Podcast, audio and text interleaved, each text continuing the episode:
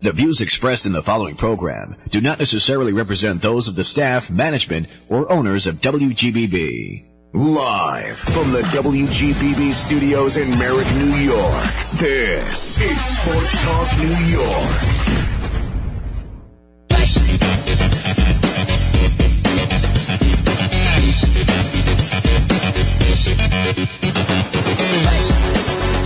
Good evening and hello again, everybody. Welcome to Sports Talk New York on WGBB here in Merrick, Long Island, New York. Bill Donahue here. I'm taking you through the first hour on this Sunday night, the 11th day of July, 7 11, 2021. Our engineer, Brian Graves, right across the way here. It's great to be back with you folks this week after a few weeks off. Up first tonight, we'll talk to a true baseball lifer, one who's been affiliated with both the Mets and the Yankees. Larry Bowa will join us. In the second half, we'll welcome in the former closer for a couple of teams, Heath Bell. So sit back, relax, get comfortable, enjoy Sports Talk New York tonight on GBB. Some great memories, some great stories from the folks up ahead. As always, social media is out there. Follow us on Facebook. You'll find sports information, show information, so much more. So stop by, give us a look, and then click like, and everybody will be happy. So you can follow us on LinkedIn as well, and on Twitter, we're at WGBB Sports Talk. You can follow me on Twitter at B Donahue, WGBB. And if you miss a show, don't worry because they're all archived out on the website so you can go check them out there at your leisure. Well, our first guest, as I said in the open, a true baseball lifer, former shortstop, manager, coach in the major leagues, played for the Phillies, Cubs, and the New York Mets, five-time All-Star, World Series champion in 1980, two-time Gold Glove winner, and also manager of the year in the National League in 2001. Uh, currently senior advisor to the general manager of the Philadelphia Phillies. I'd like to welcome into Sports Talk New York tonight, Larry Bowa. Larry, good evening. Uh, good evening, Bill. How are you? Oh, just wonderful, Larry, and I'm happy to have you with us. Uh, I'd uh, been trying to get you on for a while, and uh, let's have some some fun on the air for the folks out there. Uh, okay. You grew up in Sacramento, California area. Who were your boyhood heroes and teams back when you were a kid? Well, uh, obviously, when I grew up, the the, the uh, baseball, as far as uh, on television, the mm-hmm. Yankees seemed to be on every single week, so that was probably yeah. my favorite team to watch. Uh, as far as player, uh, I'm going way back because I sort of had the same kind of body he did and everything as Luis Aparicio. Ah, okay. Shortstop for the White Sox. Hall of Famer and, you know, Louis. I used to watch all those guys, Pee Wee Reese and Phil Rizzuto. They were a lot, a little bit older than I was, but those. The reason I like those guys because they weren't big in stature and, and they made themselves. They had a presence on the field, both defensively and offensively. They became pretty good players. So I sort of patterned myself after that, and uh, you know everything turned out good for me, even though you know I got cut every year out of high school, never got drafted. Uh, I, I don't know. I try to tell kids if you work hard and really believe in what you want to do, don't let anybody tell you you can't do it. And it worked out good for me. You know, I, I obviously you have to be lucky and be in the right place at the right time, and and those things happen. You're a great example for those kids, Larry. Now, your dad was a minor league infielder and a manager in the card system. Now, he must have had some great stories and some great names for you back when you were a kid listening to dad. Well, I don't know if he had. I don't remember the great stories, but he helped me probably more than anybody as far as teaching me fundamental baseball. He knew I was wasn't going to be a big guy, mm-hmm. so I had to do all the little things, which now are by the wayside because they don't even look at little things: moving runners, stealing bases, hitting and running, squeeze plays. Those were all important to me, and uh, they're they're non-existent now in the game of baseball. right. So it's a different game now. I'm glad I played when I played because I was able to do those things. Uh, obviously, if I if the same uh, requirements were back when I played as they are now, I probably would never put on a uniform. So uh, the analytics have sort of taken over the game, and uh, as far as I'm concerned, uh, not better for the game. It's sort of uh, it's made it a one-dimension baseball game now. But I still love baseball. Hopefully, it'll go back a little bit to some of the old stuff. Uh, but right now, I don't see that happening at all. No, I agree, Larry. I agree with that 100%. Now, while you were with the Phils, really, you helped solidify the left side of the infield with another guy Hall of Famer Mike Schmidt. How was it playing with Mike all those years? It it was an honor. I mean, this guy, you know, he, he signed as a shortstop, and uh, Ah. obviously I had a couple of decent years, and they decided to make him a third baseman. And uh, to this day, I tell him, "You're lucky I played short because I don't know if your knees would have held up uh, playing shortstop." Yeah. Uh, you know, I'm just kidding. He was a great player, uh, greatest player I've ever played with, uh, doing everything: defense, offense, running the bases the right way. He can steal you a bag if he had to. Uh, great instincts. It, it was, you know, like I said, I was very fortunate. I played with him, who's a Hall of Famer. I played with Carlton, who's a Hall of Famer, and Pete Rose should be a Hall of Famer. So I really had the opportunity to play with three Hall of Fame players, in my opinion, and it was a very good team we had in '80 to finally win everything. Right, that 80s team. Let's talk about that a little bit, Larry. Uh, you hit 316 in the NLCS, 375 in the World Series. That was the first title ever. People may not believe that. A long storied history of the Philadelphia Phillies, 1980, the first championship. How about that ball Yes. club, Larry? Well, first of all, people ask me the greatest thing that ever happened to me in a Philly uniform. It's not even close. That winning the first ever World Series in base in the Philly history. But I mean, you go around the infield. We had Pete Rose, Manny Trillo, myself, and Mike Schmidt in the infield. We had Greg Luzinski, Gary Maddox, Bake McBride in the outfield, and we had Carlton on the mound, and we had Tug McGraw closing. We had Bob Boone catching. Mm-hmm. We could do a lot of things. We could beat you one nothing. We could beat you nine to eight. We could play defense with anybody.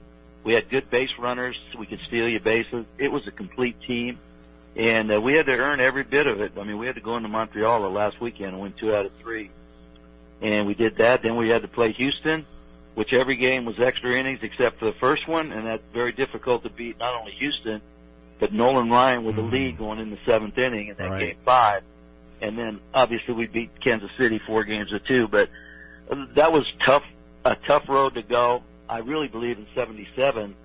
You know, we won we won divisions before that, and I thought that was the best team, top to bottom.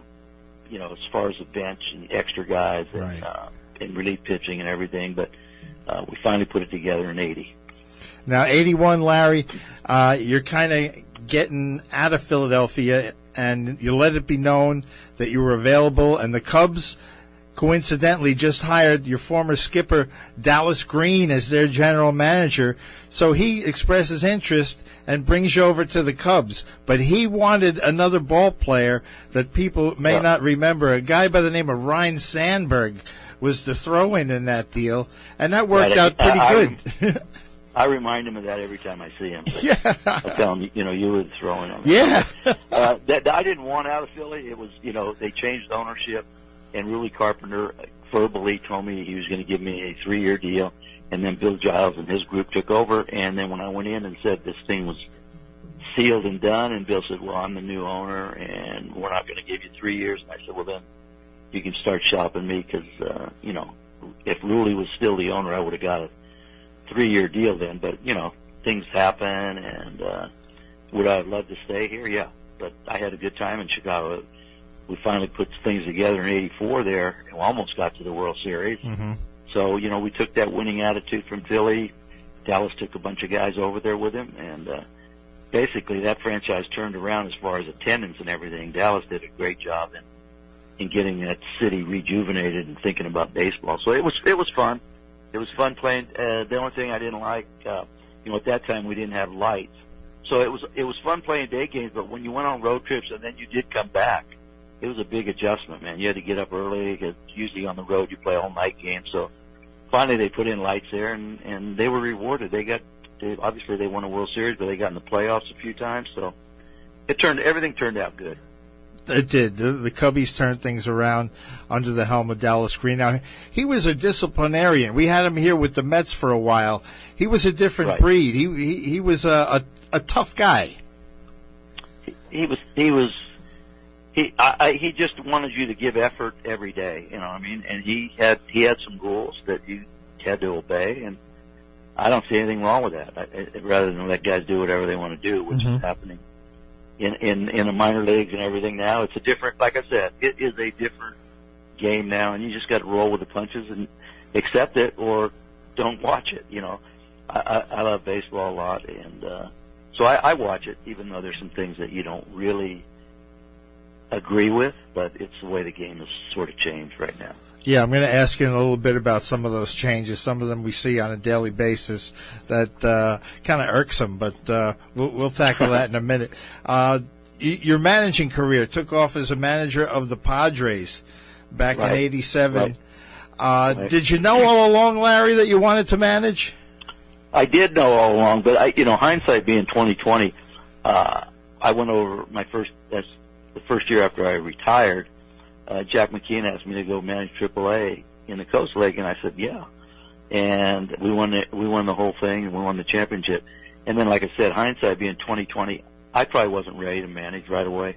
I should have said, but how many guys are going to turn down a big league manager's job? Uh, Right. I probably could have stayed in the minor leagues another year or two to develop that type of, uh, you know, what you're supposed to do and how you're supposed to approach it.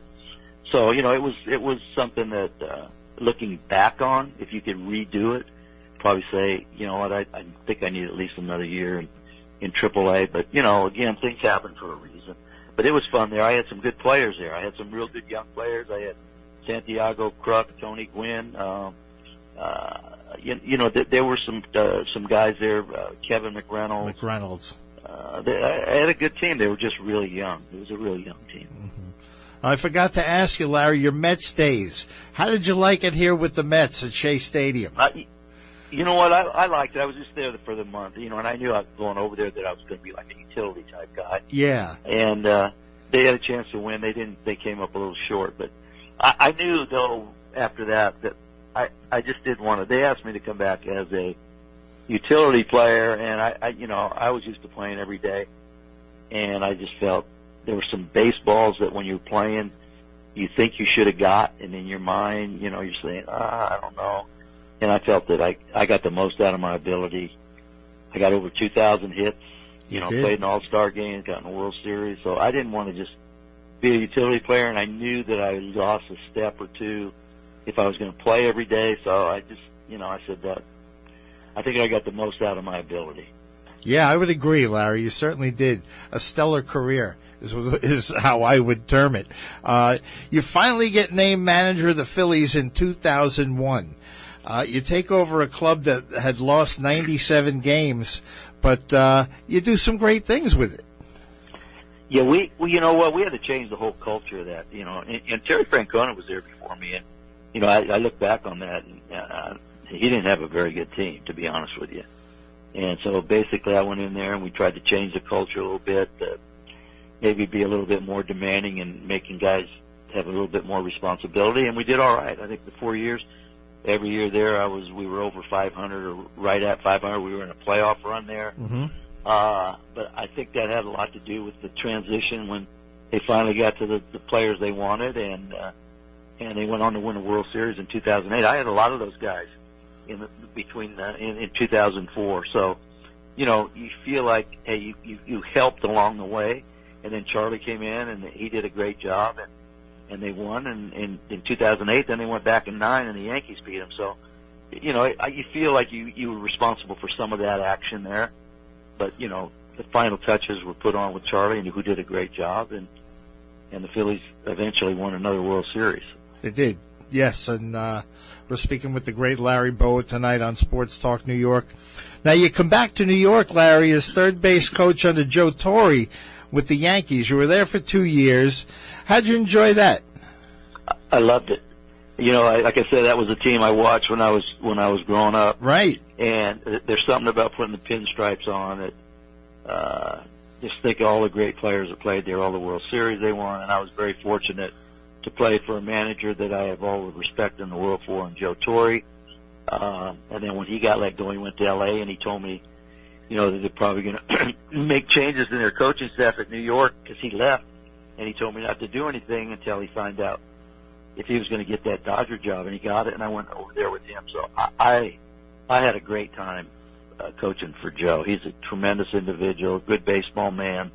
He lets you do your thing, and uh, we were pretty successful there. You know, we got in playoffs the, the years that he was there. We came up a little short, but got in the playoffs, and uh, just like in New York, we got in the playoffs. So it, it was a good run to be able to go to, with Joe to New York and L.A. Yeah, and uh, there's another Hall of Famer to cross the path Yes. of Larry Bowa, the great. Joe Torre.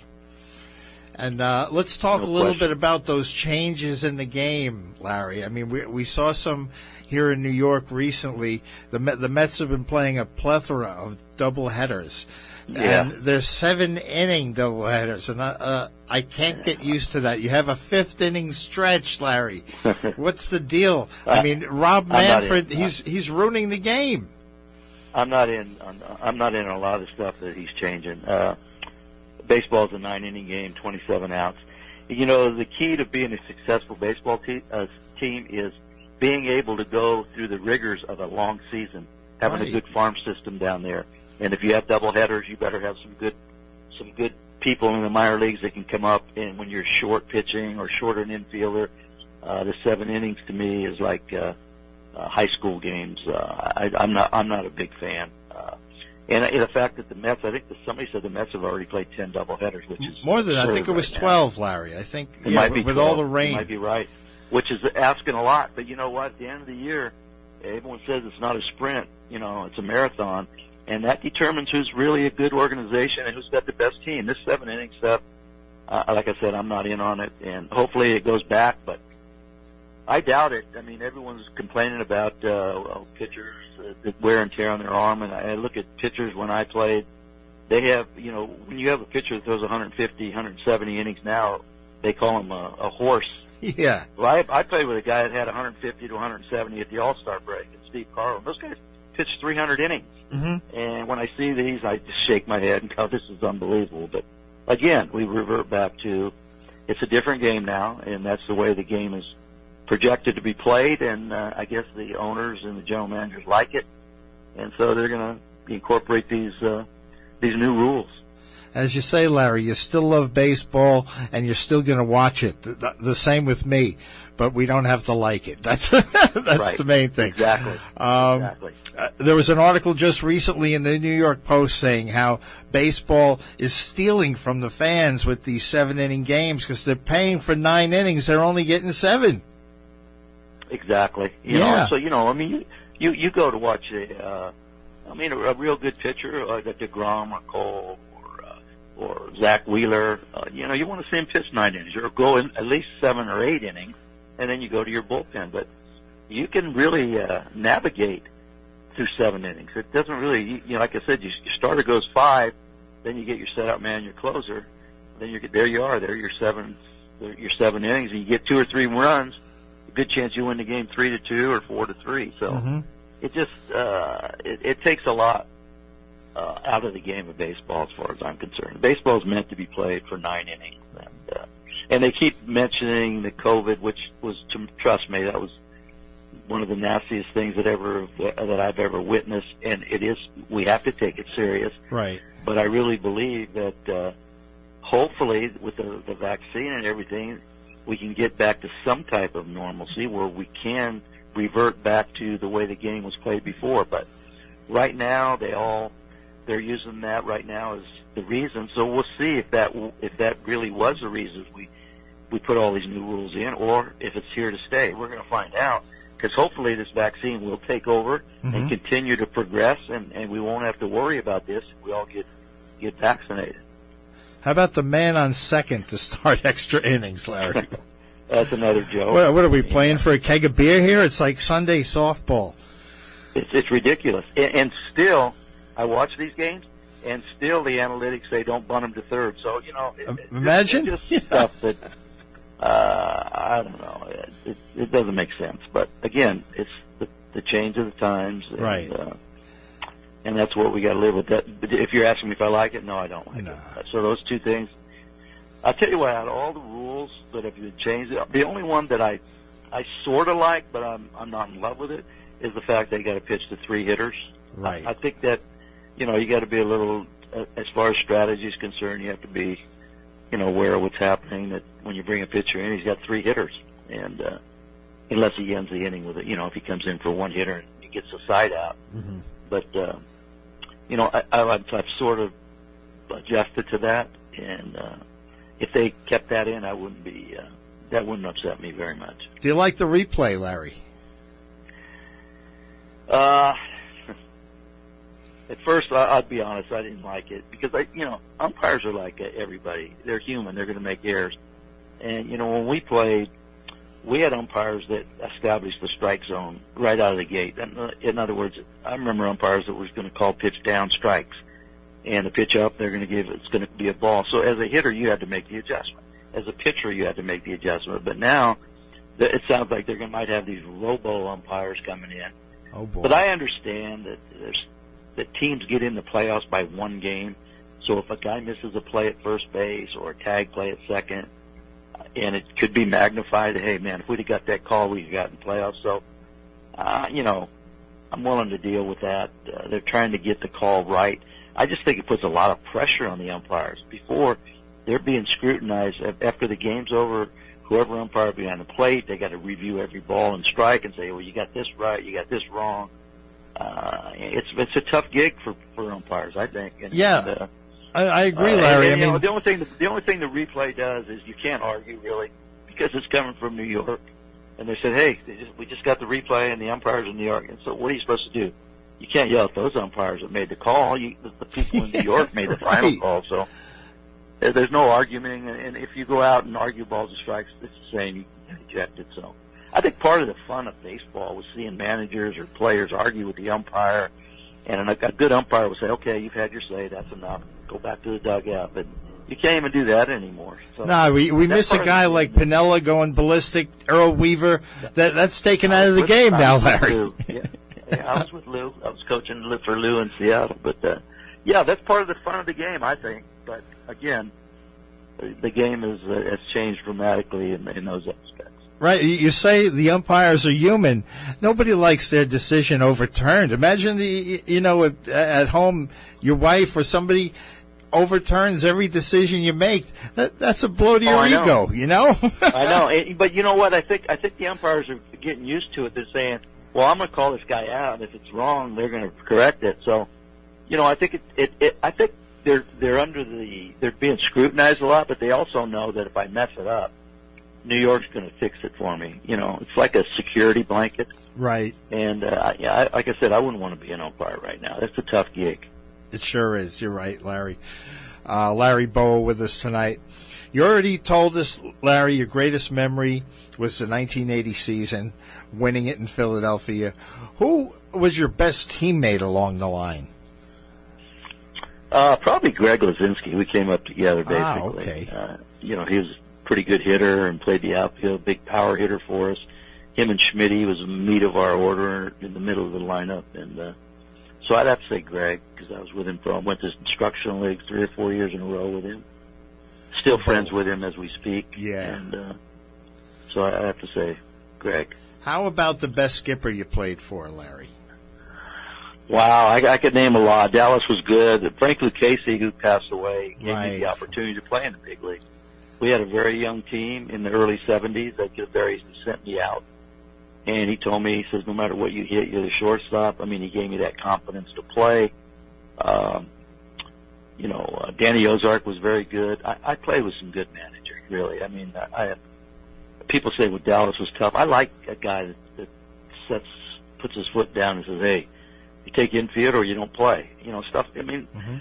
I think players today they they want that discipline, but they're never going to admit it, and so that's why that's why we basically you see a lot of loose things happen in clubhouses and uh, you see base running mistakes, a lot of mental mistakes that physical mistakes are going to happen. You're going to strike out. You're going to make errors. You're not going to be able to get a good slider over when you want. Those are physical things. The mental things, when to when to go first or third, when to when to be in the right place for a cutoff and relay, uh, you know, just when to execute it. Those things are mental, and, and if you can't execute those, then and manager wants to get on you, he has every right to get on you making mental mistakes, not knowing how many outs there are. Mental That's toughness. ridiculous. Mental toughness, And that Larry. happens. I see it happen. Yeah. I go down to minor leagues and watch our kids. I see I see it happen in the big leagues. So, you know, I It's think when you have a guy in the dugout that's on top of those, I think the mental mistakes get reduced. I really do. Like like Keith Hernandez here in New York is always harping on Larry fundies, fundies. Got to have fundamentals. That's Well, that's the that, name of that's the game. a lost art now. That's a lost art. Yeah. A home run, a walk, or a strikeout. That's what you watch quick pitch in the morning, Larry, on on uh, Yep. MLB. It's home runs and strikeouts. That's about Yep. it. N- Nobody nobody that's what knocking in uh, you know a two run single anymore. But if you watch, you know what's amazing? If you watch the, the last two or three years of the teams that win World Series and that, the strikeouts are down. They execute. I've even seen squeeze plays. I've seen sacrifice bunts in the World Series. It's amazing how they revert back when it's a short seven game series and you're playing for all the marbles. Right. But they won't do it during the course of 162 games. And it, it's sort of refreshing to see that the teams that win it, their strikeouts are down. They put the ball in play. That's a good sign. You know, I, I, I think that might get guys scratching their heads a little bit saying, hey, maybe we should revert back to this a little bit. Sure. Can't can't hurt, that's for sure. Now, you're you're assistant to the GM down there in Philadelphia, Larry. What what keeps you busy during the day? Well, uh, it, when we're at home, I go to all our home games, and when we're on the road, uh, I go look at our Double A in Reading and Triple A in Lehigh Valley, and then this tomorrow, day after tomorrow, I'm going down to watch uh, our Clearwater team, and then we have our Lakewood team up here. So I get to watch our kids play, and if they ask me my opinion about anybody, I give them my opinion. And other than that, I stay busy pretty much for the baseball season. I'm watching baseball almost every day, whether it's a big league game or a minor league game. So uh, it keeps me busy. It sure does, Larry. Sounds like it. Now, you know Logan O'Hoppe? I like him. Yeah, he, he went to my high school, and I I, I, I, like him a I follow his a lot of career. Yeah, a lot of energy. He's having a pretty good year at Lakewood, and uh, he's got a good. Uh, he's got some power. Uh, he plays the game with a lot of passion. I, I like him a lot. yeah. We we hope he makes uh, makes it to the show one day. Good kid. That'd be great. that from would be great. from He's Long good kid. Island. Yep. Well, Larry, uh, it's been a real pleasure. I'll tell you, thanks for taking time out of your Sunday night to spend it with us up here in New York. I wish you all the best. Uh, thanks for sharing really your, your baseball life with us. I appreciate it. All right, Bill, and thank you for having me. And uh, we'll see what happens during the course of the second half. That's it. We'll take a breather and then uh, start round two. That's what we'll do. So you take it easy, Larry. We'll talk to you down the road. All right, thanks, Bill. Thank That's you. Larry Bowa, ladies and gentlemen. Up next on Sports Talk New York, we welcome in former closer Heath Bell. So stick around.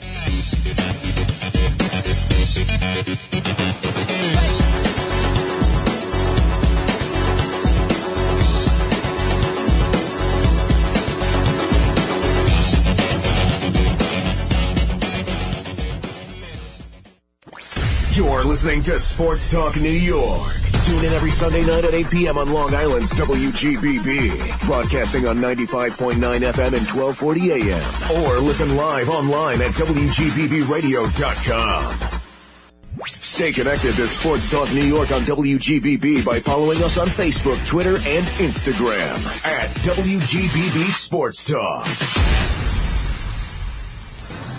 You're listening to Sports Talk New York on Long Island's WGBB. And now, back to the show.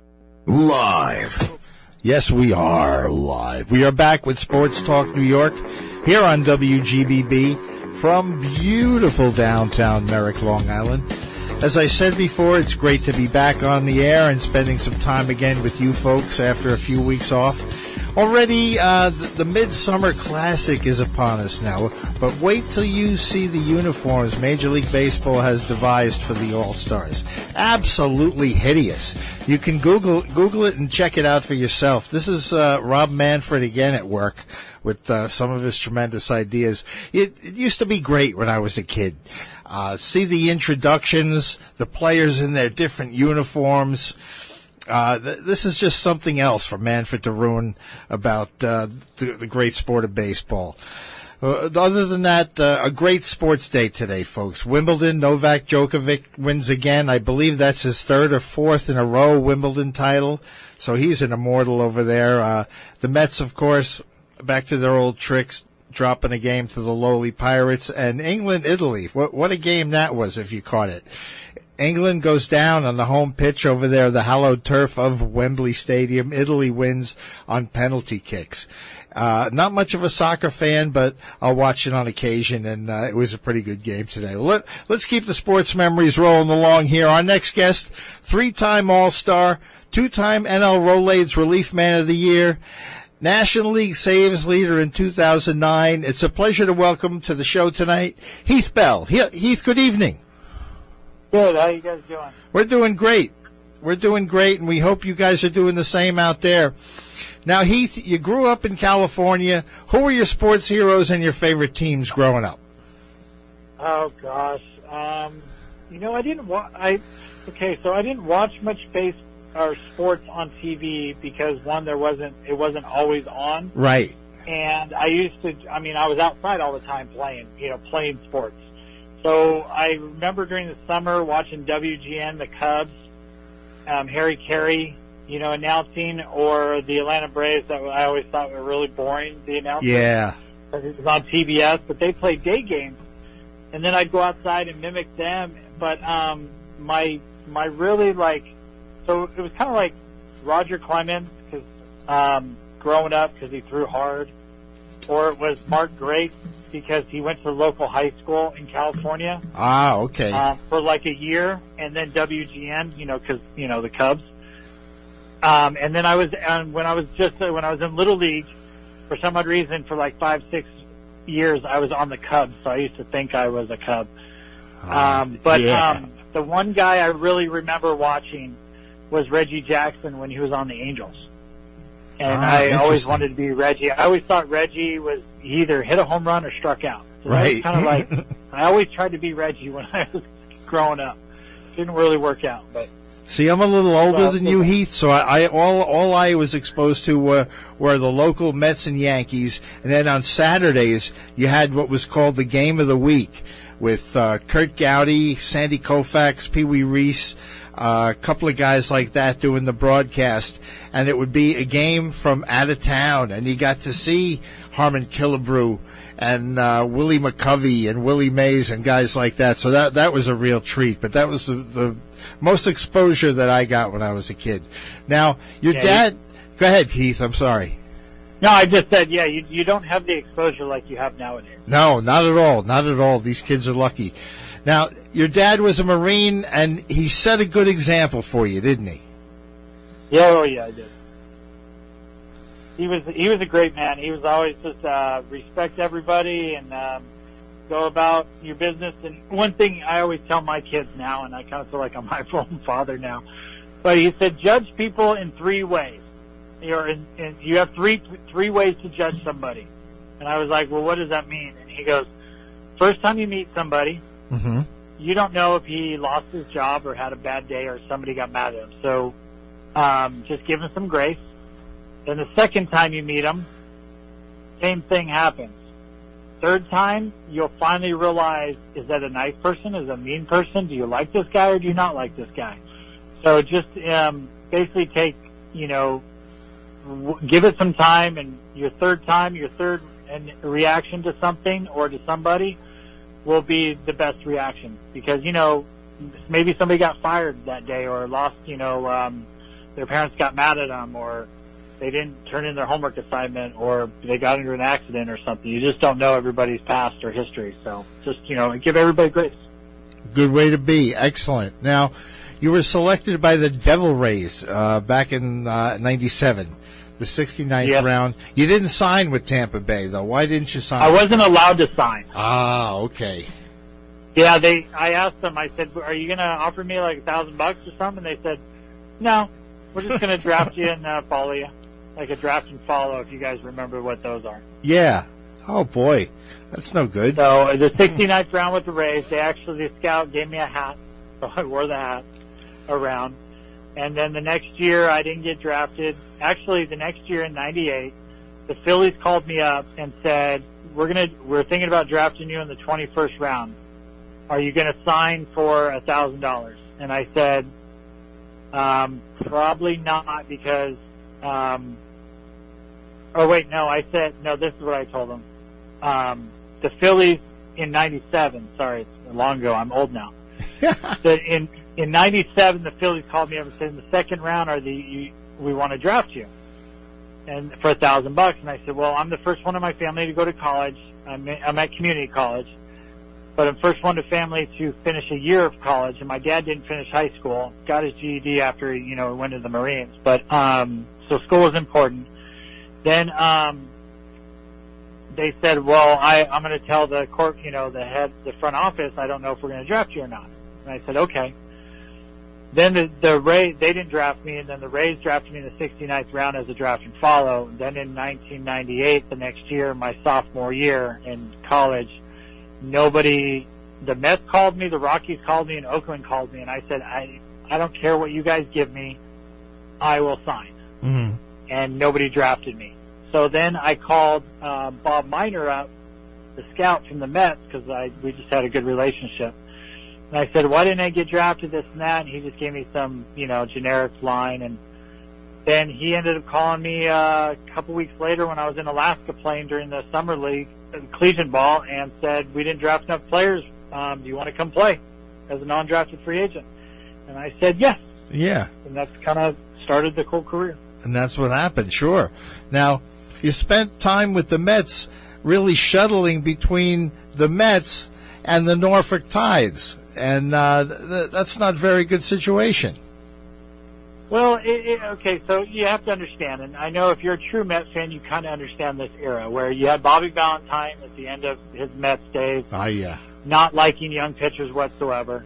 Would rather trade them or get rid of them. I want veteran guys. Then you had Art Howe that came in that I thought was a good manager, but then we went through G, um, Steve Phillips as a GM, and then Jim Duquette as a GM, and then the owners decided to get uh, Willie Randolph, well, not um, Omar Minaya as a GM, Right. and Omar Minaya is like, well, I'm going to get rid of Art Howe, even though he has another year or two on his contract. I'm going to bring in my own guy, and we got Willie Randolph, and that I was in that era of AAA right there, where I was doing well in AAA, but Bobby Valentine doesn't like young guys. I'm not a prospect. Then Art Howe comes, and he's probably trying to figure out who he has, you know, veteran-wise, because we had a good veteran staff. Then, uh, um, then he gets canned. I get called up the year he gets, you know, he stayed on with the team for the last month or two of the season, but he knew he was going to get canned at the end of the season. And um, then Willie Randolph came in, and Willie's a good guy. He Mhm. really is. He's, I've had him as a coach after my years of being him as a manager. He's a really good coach, really good guy. But I think those years as being a manager, he just lost himself somehow.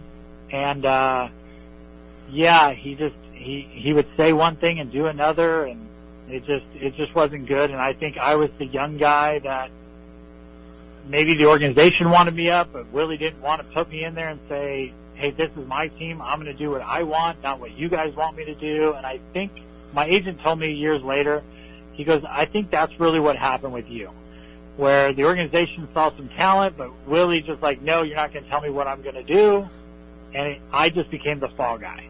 So I only spent a little bit of time with New York, and then got shipped off to San Diego, and that's kind of where I blossomed. And I know a lot of Mets fans wish I was blossomed in New York, and trust me, so do I, because I still root for the Mets. I'm still kind of like a diehard Mets fan, even Yeah. though I grew up in the West Coast. Interesting. I, everybody goes, San Diego's your team, right? And I go, well, you know, yes, but I still love the Mets. If the Mets and Padres ever played like National League Championship, yeah. I probably would. I probably couldn't watch Yeah. because it's just it's one of those things. My whole minor league career, my you know eight years, and I'm the Met. I'm Met. We're going to do this. I'm going to take John Franco's job. I'm going to do this. I'm Yeah. to do that. And and it, I went all the way back west, and they were like, "No, you're going to take over for Trevor Hoffman." I'm like, "Okay." Well, we were we were supposed to have Bobby V on the show tonight, Heath. You, I don't think you Uh-huh. knew that. Yeah, but he's running for mayor of Stamford, Connecticut now, and he's really busy. They told me so he couldn't come on the show. But that would have been something to have you and Bobby V on the same night, right? Yeah, that would have been interesting. Probably wouldn't even know who I was. oh gosh. Well, I, It's I funny because like here- here's one of my a good story is Howard Stern yeah once said my name on air because Do you remember uh, Chris Benson, Anna Benson? Yes, yes. And it, they were talking. I forget the exact words that came up, and he was like, "Some like, oh, he Chris will never cheat on me because if he does, I'll sleep with the whole team." I And he was remember. with the Mets. Yeah. And Howard goes, "So what about Heath Bell?" And she was like, "Sure." Yeah. that, that's how my name got put on there. Oh was like- man. I was just uh, laughing because I knew Chris and Anna uh, a couple times. I met them, and they probably, you know, I was just a young guy, but they were nice. But it was just funny how that happened. yeah, that's a So, great story. me, I thought it was cool. Howard Stern said my name. Now, you probably didn't endear yourself to the Mets, uh, Heath, by rollerblading into spring training one time. I don't think Rick Peterson appreciated that. Well, but here's the thing: Rick Peterson told me that I needed to lose weight Right. if I was if I was serious about being in the big leagues. I need to lose weight, not not um, be a better pitcher, just lose weight. So what I did is I lived in Port St. Lucie at the time. Okay. I I roller I played roller hockey in high school, so I was an out of you know I knew how to rollerblade really well, but I wore my wrist guards and elbow guards because I'm I thought I'm think I'm a smart guy, Mm-hmm. and I used to rollerblade five miles to the complex where uh, Jason Craig uh, Nitro was our fitness guy, and I'd work out with him for like three hours, and then I'd rollerblade home, and I did this for four times four four days out of the week. And then I never rollerblade into spring training, but somebody asked me, he goes, hey, you lost 30 pounds this off season. You look great. And I said, yeah, I rollerbladed just about almost every day to the spring training complex and then where, you know, cause I don't, I don't live like four or five miles away Yeah. in the off season. And Rick Peterson got really mad because I was rollerblading, you could ruin your career, this and that, and didn't care anything about I lost the weight or my pitching. And one of the coaches told me that his his son a couple years ago rollerbladed and broke his arm. Oh, gee. And I'm like, okay, first of all, you don't know any history of me because I played roller hockey in high school Right. out in California. I I was I'm pretty good on rollerblades.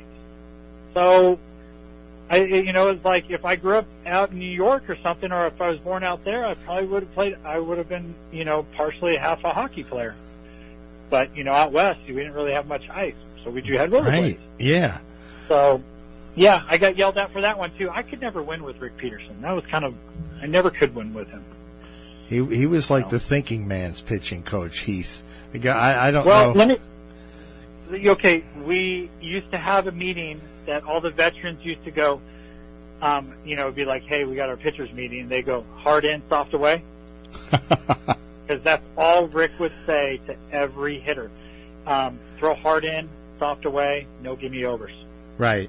And that was it. And I remember Pedro Martinez once said, um, "Can you tell me how to get them out, not how to pitch to them?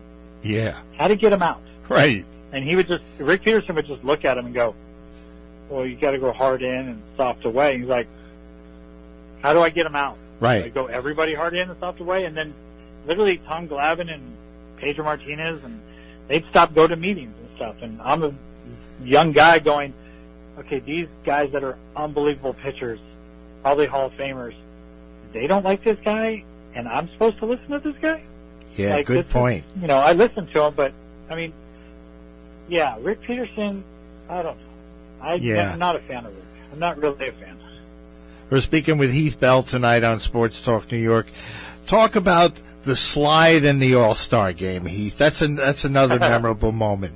You, you come in from the bullpen in the All Star game. That was your third consecutive All Star game, by the way. So you were in three of them, and you did a slide in front of the pitcher's mound. You, you broke up a bunch of grass, but uh, you did it for the fans, right? Yeah, so I remember the fans um, were kind of getting upset as players aren't real being serious about the game, this and that, and and that was the year that I mean, back then the Red Sox and Yankees were always battling for first place, who was going to win, and I think Dustin Pedroia and Derek Jeter were both hurt at the time. They just came back from their injury a couple weeks before the All Star game, got named All Star for that year, and they said they're not sure if they're going to go to the All Star game because it's all the way and out in Arizona, and they were already, you know, they were at home, both of them, so they're on the East Coast. And back then, you know, Monday was the home run derby, Tu- Tuesday was the All Star game. Mhm. Wednesday you had practice, and everybody played on Thursday. So there really wasn't off days um, if you went to the All Star game. You literally were traveling the whole time. You never got any rest. So I was fans were kind of upset, whatnot, and I said, you know, I want to bring some fun back to the game. I got to do something. And one of my kids was watching Angels in the outfield, and if you remember that movie, the team wasn't very good, and there was a pitcher that would um, slide into the mound, walk around the mound three times, throw the ball down or the rosin down, and throw pitch a ball.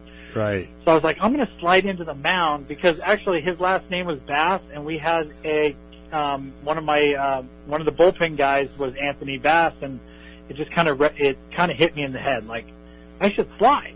Right. And everybody in San Diego was like, "You should do that. You should do that." And I was like, "All right, well, I'm going to keep it quiet because I don't want people to talk me out of it." And then, uh, Bo- uh, Booch Bochy gives uh, inspirational speech. Our manager that how um, the All Star game is is important because the Giants wouldn't have won the World Series last year if we didn't have home field advantage. So I kind of thought about not doing it, but I already told Pablo Sandoval at third. I asked him, "Hey, should I slide in? You know, make sure you get everybody out of the way." And he goes, "Oh, you should do it." So anyway, I forgot to. So during the right before the game, I'm thinking maybe I'm not going to do it. So then, if you watch it on YouTube, I sprint in from the outfield, and when I always keep my head down. I didn't know the camera guy was behind me. I really wish I would have known because I would have probably Dion Prime Standard looked back at him. that would have been kind of fun, but I didn't know he was behind me. Then I got to the infield dirt, and I and I picked my head up, and Sandoval, and I was slowing down, and Sandoval, because I wasn't going to do it, and then Sandoval literally gets everybody out of the way, like, "Hey guys, move, move, move." So I'm like, "Well, I got to do it now." So then I just slid in, pick, got the ball from Bochy. Bochy looked at me and went, "Shit." Yeah. He goes, I got two of these guys. And he walked away, and Molina starts laughing because if you remember, San, um, San Francisco had Brian Wilson, you know, the freak. Yeah. Batman. And Right. um, Bo- that's what Bochy was saying. He goes, I got two weird guys now on the team. so, and I was just doing it for fun. So Yeah. it was it was a good time, and and and you know the you know what the funny part is now, I'm known as the slide guy, not as a good pitcher. I'm just known as that pitcher at the All Star game that slid, and I, I, it's kind of fun. It's kind of cool. Yeah. It followed you, Heath, and there you go. That's your legacy, man. A lot of people ask me to, hey, can you come speak uh, to our little league or our high school, and can you come slide into the mound? So sometimes I do, sometimes I don't. Just depends if I'm wearing pants or not. I won't slide if I'm wearing shorts. Right. No, you you don't want to be like those old White Sox uniforms. I can't imagine Yeah, those guys. I don't wanna do that. No. Now, now, you you once compared yourself to Han Solo, and you you wore Star Wars sneakers uh, in the Nat spring training. That that's another thing that got you some uh, some ink there, right? Yeah, I'm a big uh, Star Wars guy, and Yeah. growing up, there wasn't a whole bunch of it out there. And then um, my youngest son now, he's uh, almost 12. He kind of embraced. Um, uh, he started liking Star Wars when he was really young, so we kind of had that going. And then I kind of, uh, kind of the Star Wars, you know, the Jedi, I guess you said, uh, kind of started coming out of me. So him and I kind of. We we still do this to this day, and he's 12, and I'm you know like 44. Um, you know when you go into a grocery store and they have the automatic doors, Sure. we always walk up and before it's it's a game between us. We got to run up and who's uh, who's using the force first, you know, because we Ah. open the doors, Yeah. you know. So we open the doors for people. So it's like, no, I use the force. He goes, no, I did that. Yeah. Like, Oh, that, that's So- that's a great way to share something with your kid. yeah. So Never that's thought yeah, of that. little- just big kid like my first All Star game. I'll always remember because they were like, "What what is this like?" And I'm like, "This is for this is people that are older like us. This is like going to Toys R Us and your parents saying, "Go ahead and buy whatever you want." It's the Yeah. coolest thing ever. It's the kid at Christmas morning, just like I got all these presents. This is so cool. Now, now you you like toys, don't you, Heath? Because I, I there's a store out here on Long Island we went to the other day called Blast from the Past. Doc Gooden was there signing autographs, so we went over there, and they they have stuff you wouldn't believe in this store. You you, you would probably love it. Toys from the past, action figures, games. Oh, it, it, it's a, a haven over there. Yeah, I'm just a big kid that my wife, when she says she has five children, and she's including me. Yeah. it's true. I'm, I'm just a big kid. I don't think I've really, I. The only time I've ever been a grown up is when I had to discipline my kids. That I kept telling my kids, just do your homework and don't lie, so I don't have to be a grown up. You know, I don't Yeah. discipline you. I just want to have fun. So, um, but as my kids are getting older now, I mean, I have a 23 year old, a 19 year old, a 17 year old, and then my little uh, 12 year old. Um, I can just, I just be more of a kid again and just having fun with them and kind of, I kind of get upset when my kids are like, Dad, we don't do that anymore. We don't play video games. So I'm like, well, I got my 12 year old. I'll go play with him. Exactly. Yeah. No, yeah, that's a great way to be. And ke- Keep keep involved with your kids. That that's a great thing. So, so how's uh, you, you know, I heard you talking about the All Star game Yeah. uniforms. Did you see those? I just, I, I just looked at them. They're bad. Isn't that horrendous? They, you know I- what they remind know. me of, Heath? I don't know if you remember. Uh, a couple of years back, they did these futures uniforms. How team, Seattle? yeah, yeah, how how teams would look in the future, and uh, they they kind of had the the uh, the up and down diagonal team names, and and it was absolutely hideous. And that's what these are. Yeah, they are. They really are. Now, okay, I will say this: the the hats I like, but the uniform. They're not bad. The hats, yeah. The, the uniform is ugly. And and you're No, gonna, you're going to see every guy in that. Like I said, when I was a kid, you used to like seeing the Washington Senators, the Minnesota Twins, the Oakland A's. See everybody out there. It was colorful and uh, enjoyable. But the, the, putting these guys in this is horrible. Why why can't we just have an all star game where it's like old school? So it's like um, you're wearing your your your team's uniform, but the the original like old school uniform, Right. way back when. That would be kind of like we're going back in the day all all star game or something. Right. That would be kind of cool. See those uniforms. I love when a team wears the throwbacks, like when the Atlanta Braves wear the old Hank Aaron style uniforms. You know, Yeah, something cool. like that. Uh, I I really enjoy that. The the old like softball, the the dark or the blue shirts with the white pants for the Atlanta Braves. But the, these are going to look horrible. And then, uh, what about the home run derby? What do you think of that? I I actually haven't. How are they going to mess the home run up derby this year? I don't know, but they'll find a way.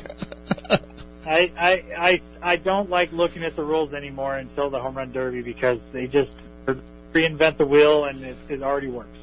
yeah. So I, I just, I don't get it. I really don't. Now you played independent ball, uh, Heath, and in it, the independent league up here is the Atlantic League, and they have the robo umpires. And you should have seen the other day that they punched this guy out. The ball was about a foot off the plate, and uh, the umpire called him out, struck him out. And uh, the robo ump, I, I have no idea. These changes in the game today, the seven inning doubleheader. I just spoke to Larry Bowa about that kind of stuff, and uh, those those are changes that Manfred's instituting in our great game that are not for the good. I just, I don't understand why Manfred, what he's doing to the game is really ruining the game. I Right. really do believe that. It's, I, what, is he just trying to do things to basically go, look what I did? You know, like, yeah, Yeah. You're ruining, you're ruining things. Yeah, Um, doesn't he know that? Um, I don't think so because I think the people around him are um, okay with it. yeah. Either they're yes, they're yes people, or they actually they like these things and they don't care about what actually the people want. I mean, where did he come from? Is he is he was he a fan before this, or you know, did he come from corporate? I don't understand I think it. he was a lawyer.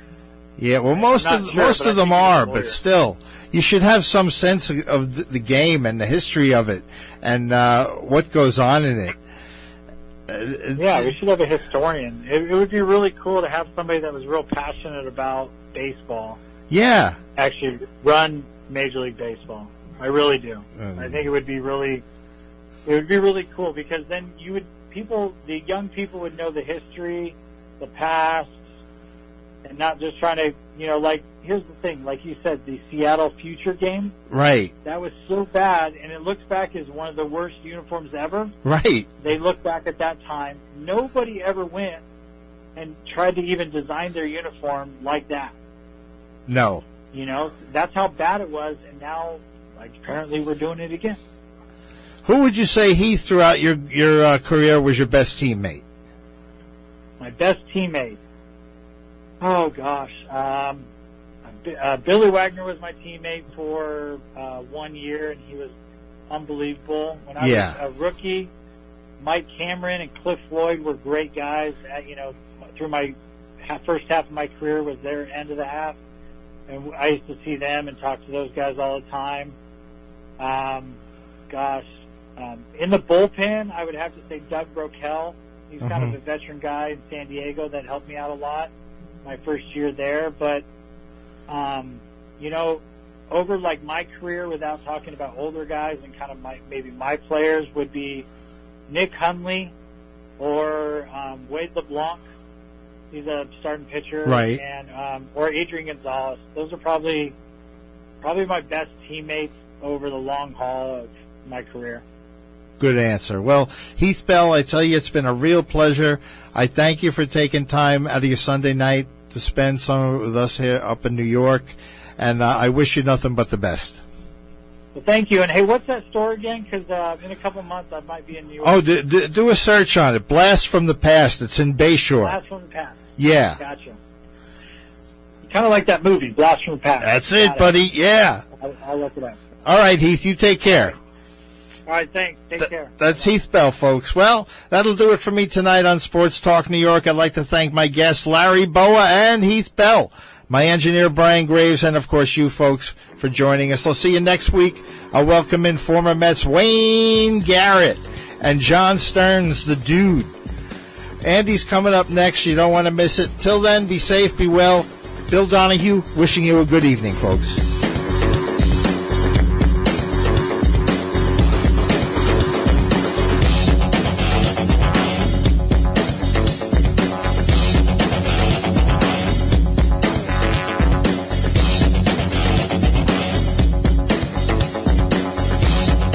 Views expressed in the previous program did not necessarily represent those of the staff, management, or owners of WGBB.